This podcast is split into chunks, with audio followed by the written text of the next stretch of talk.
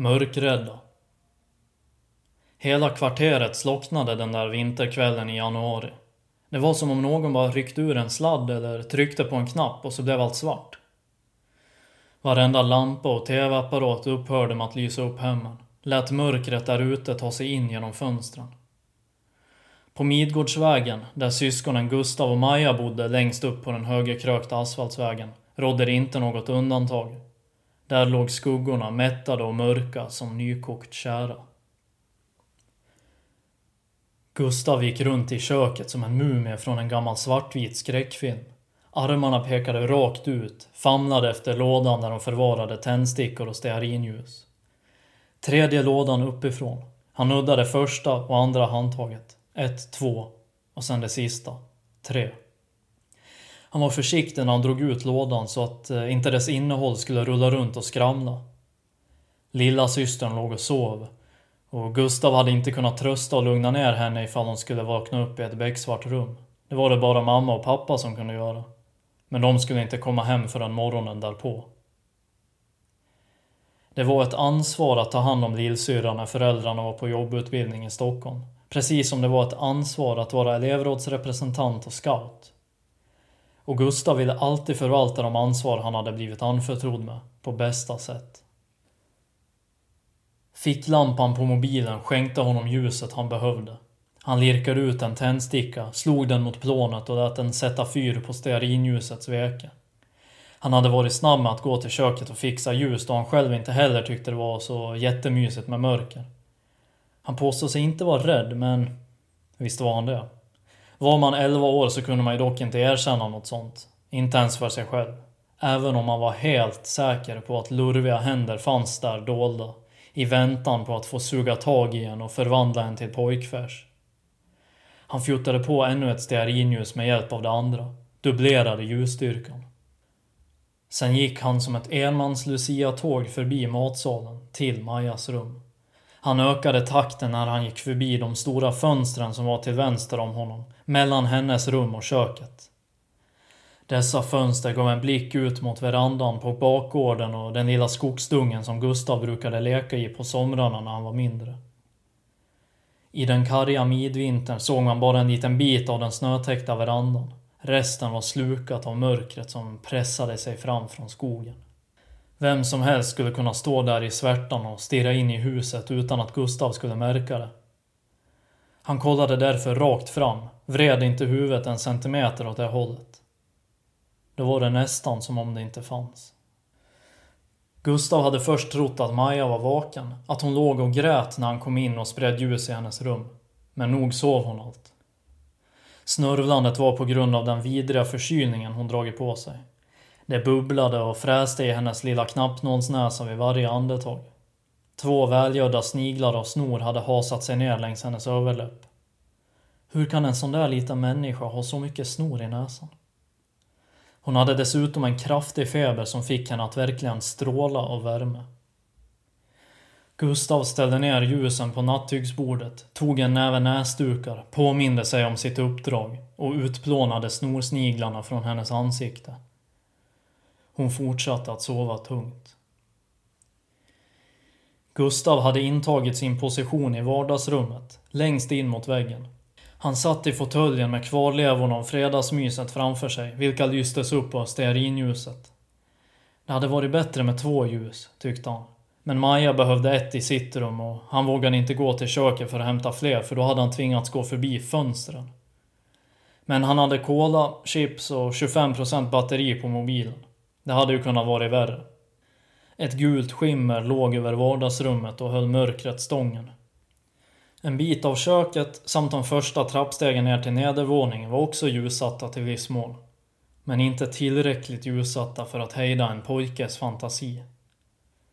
Två gnistrande ögon som kikade fram mellan trappstegen. Eller att en yxbärande och blodtörstig mördargalning plötsligt skulle rusa upp för trapporna eller, eller...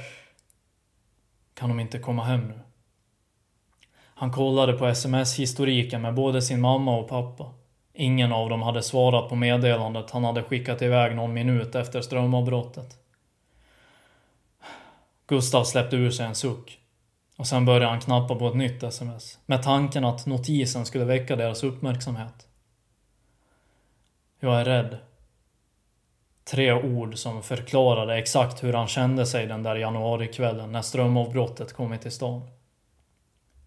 Kvällen fortskred. Kylan gnagde sig inåt i huset och låg som en tunn osynlig slöja längs golvet och nafsade på de fötter som vågade vistas där. Han satt i fåtöljen insvept i en filt och slösade 10 procentenheter av mobilbatteriet genom att kolla på Youtube. Utan att tänka på det isiga helvetet som skulle kunna bli verklighet om inte strömmen gick igång snart. Han försökte distrahera sig själv med lurar i öronen för att slippa tänka på den obehagliga tillvaron. Det skulle dröja tills det hjärtattacksframkallande skriet innan Gustav rycktes tillbaka till verkligheten.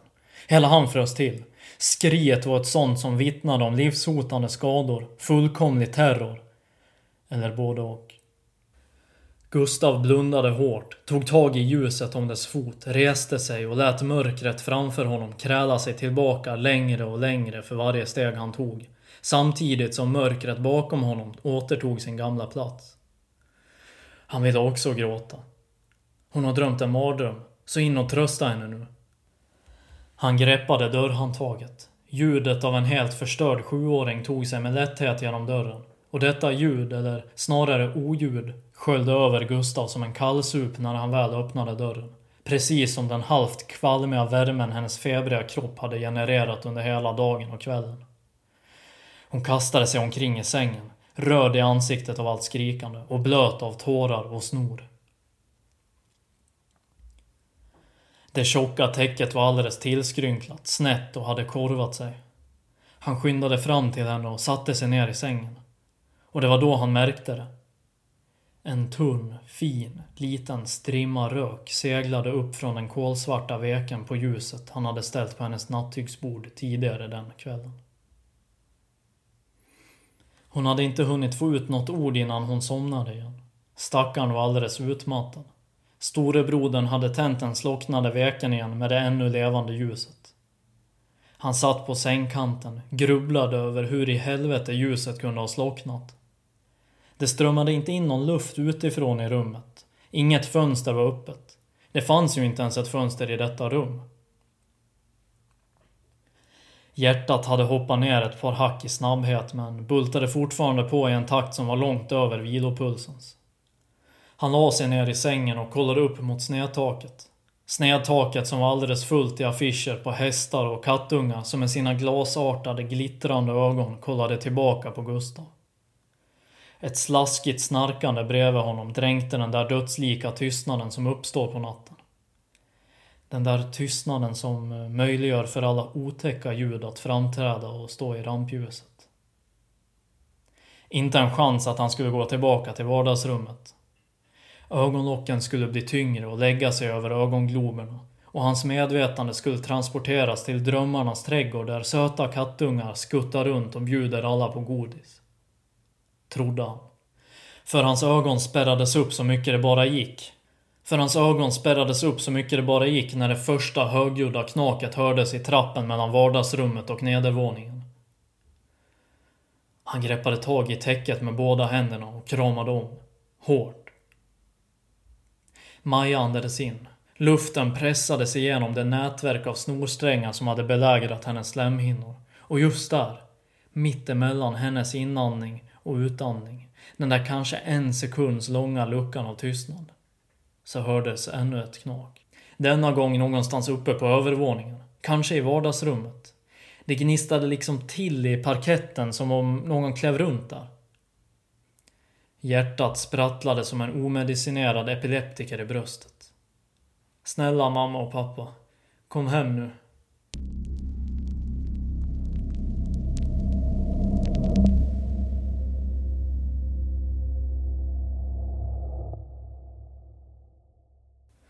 Gustav hade varit med om ett strömavbrott en gång tidigare.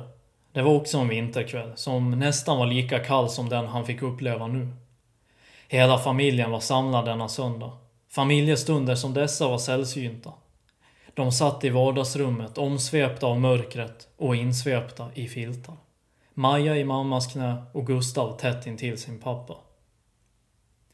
Vi har så mycket ljus hela dagarna ändå, hade pappa sagt när både Gustav och Maja efterfrågat att tända ljus. Ibland måste det få vara lite mörkt också. Båda syskonen tyckte att det var ett konstigt resonemang men pappa stod på sig och hade medhåll från mamma. Så det var ju ingen idé att börja tjata. Gustav och Maja vande sig vid mörkret efter ett tag. Kände sig nästan trygga i det. På något sätt var det avkopplande att få ett av sina sinnen bortkopplade för en stund. Strömavbrottet varade i drygt en timme och under tiden hade de lekt gissningsleken.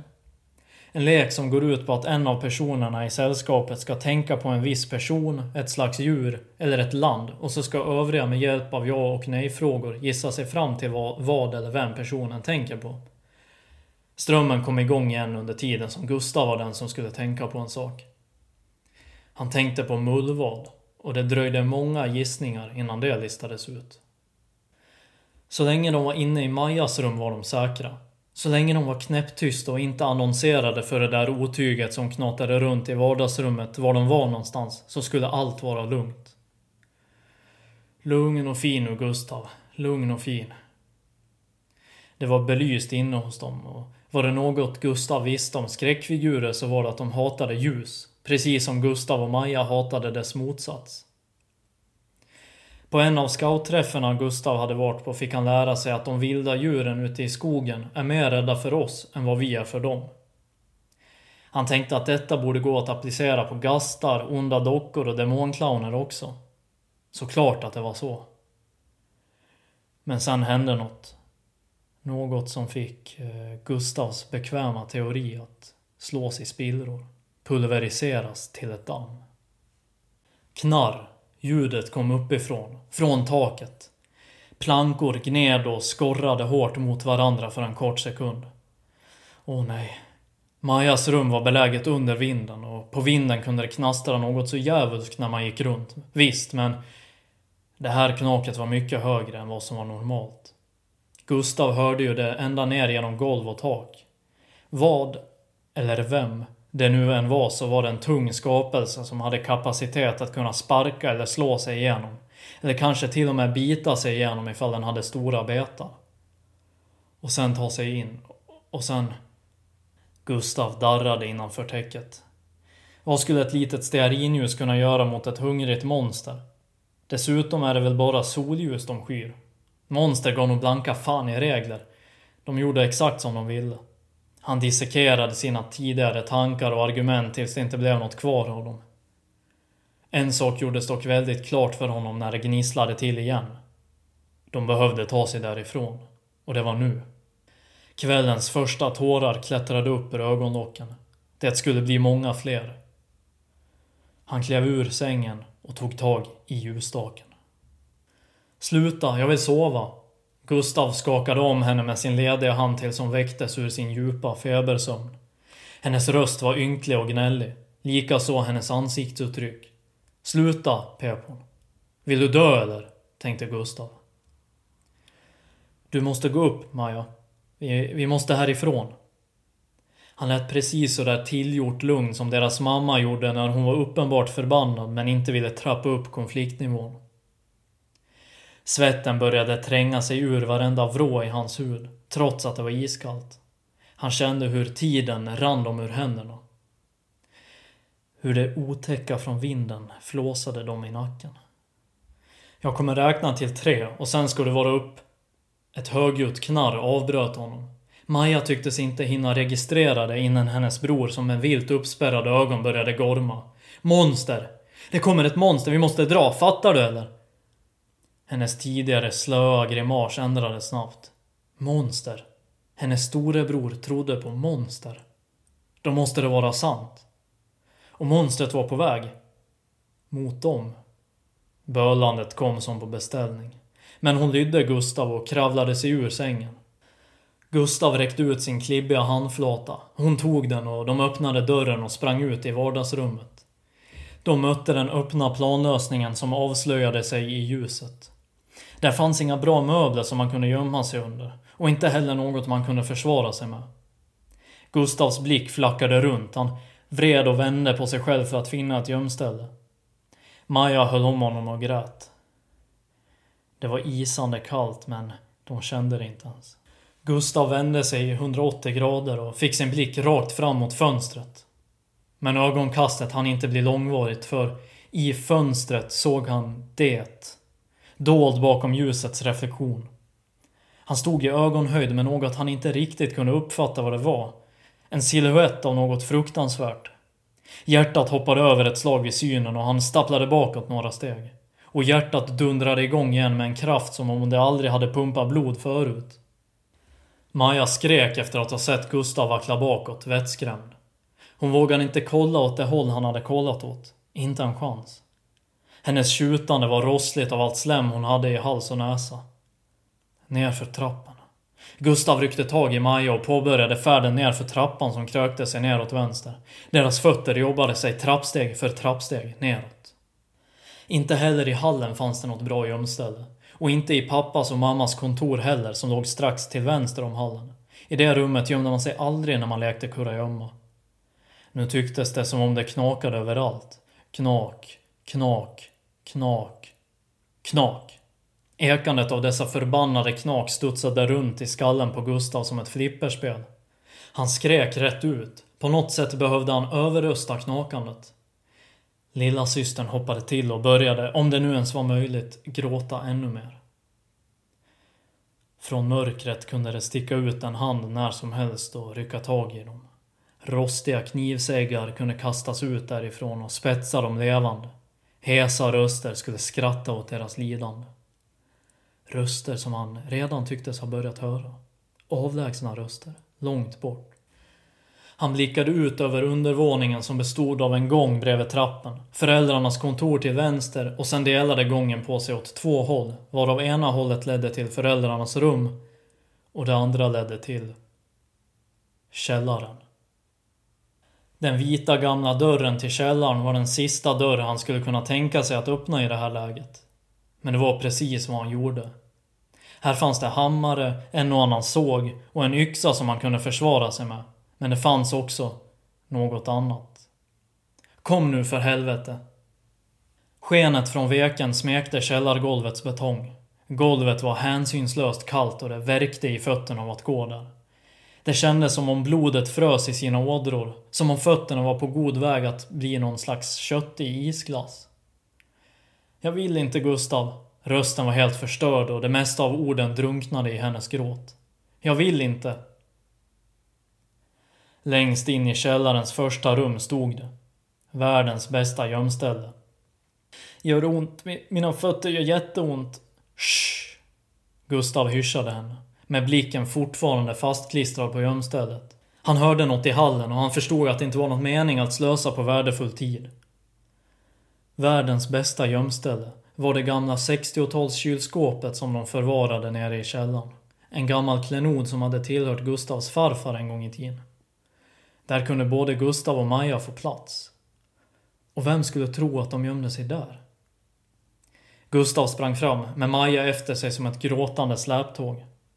Kylskåpet var av det större slaget så Gustav skulle bara behöva huka sig lite under vistelsen medan Maja skulle kunna stå rakt upp och ner.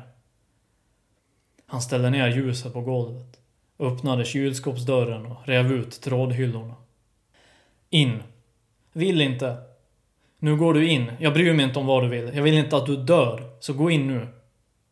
Han kollade bak för att se så att inte de fått oväntat besök. Vi måste gömma oss här. Bara en liten stund. Men, men Gustav, snyftade hon. Hon klev in i kylskåpet, litade blint på sin storebror. Gustav tog ett djupt andetag. Tiden var kommen för att göra något han verkligen inte ville göra. Blåsa ut ljuset. Lågan dog efter ett snabbt blås och en tunn strimma rök sökte sig uppåt i mörkret. Han klev in i kylskåpet bredvid sin syster och ryckte igen dörren så att ingen vålnad gast eller monster skulle hinna ta sig in. När han slog igen dörren uppstod ett lätt klickande ljud.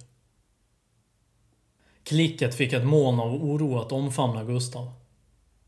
Maja kramade om honom och hennes snyftningar ekade i det förslutna lilla rummet.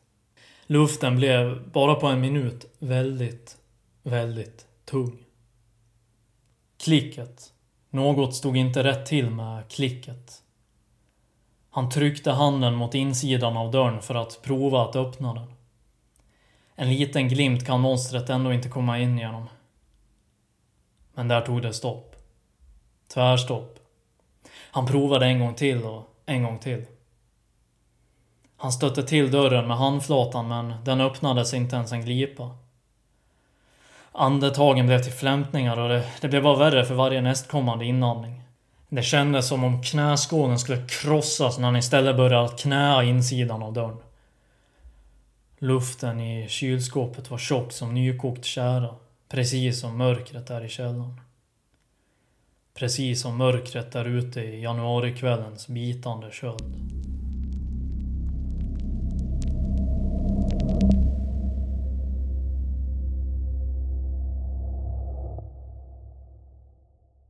Strömmen hade gått igång igen en timme efter att de stängt in sig.